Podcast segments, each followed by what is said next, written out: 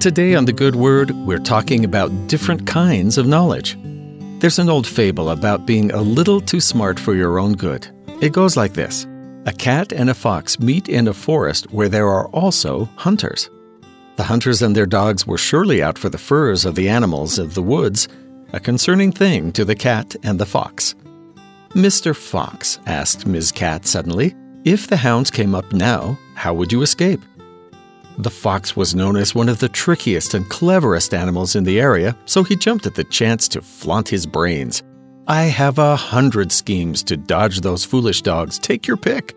I'm sure I have more tricks than any other animal in the forest. How many do you have, Miss Cat?" "Oh, only the one," said the cat as she climbed into a tall tree. "But it works, and that's what's important. Which one will you use?" "How can I use just one of a hundred brilliant plans?" laughed the fox. Then, getting suspicious, "Why do you ask?" Miss Cat leapt further up into the branches, concealing herself from sight. "Can't you hear the hounds?" The fox, in a panic, couldn't decide between his many tricks as the sound of the hunters and their dogs got louder. He ran yelping through the forest, the hounds just on his heels, still unable to use his knowledge to his advantage. Now, obviously, knowledge and being clever are not bad things. After all, in the Sermon on the Mount, the Lord says to be as wise as serpents. But it's possible to lose perspective on the point of that knowledge. In the first chapter of First Corinthians, Paul warns that the supposed wisdom of men does not supersede the wisdom of God. For the preaching of the cross is to them that perish foolishness, but unto us which are saved it is the power of God. For the Jews require a sign, and the Greeks seek after wisdom, but we preach Christ crucified, unto the Jews a stumbling block, and unto the Greeks foolishness. But unto them which are called, both Jews and Greeks, Christ the power of God, and the wisdom of God.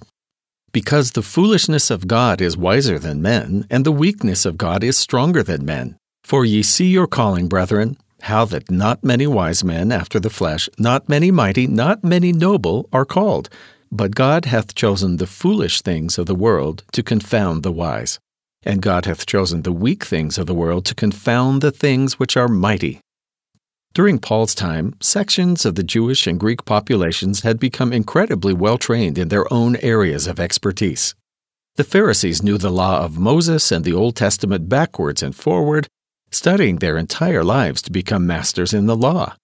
The Greeks were on the cutting edge of the beginnings of what we now call philosophy and science, always pushing the boundaries of thought and the known world.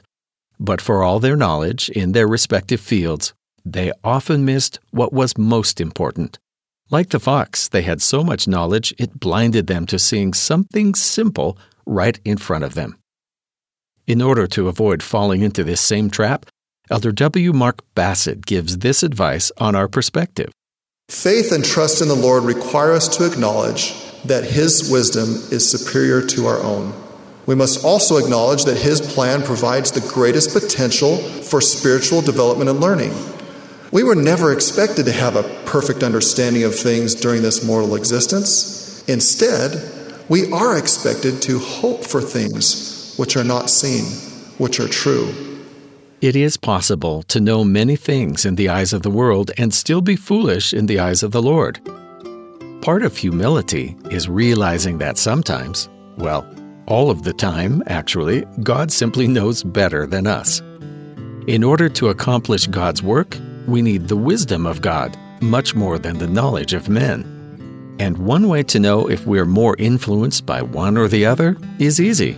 After all, knowledge speaks much, but wisdom listens. And that's the good word.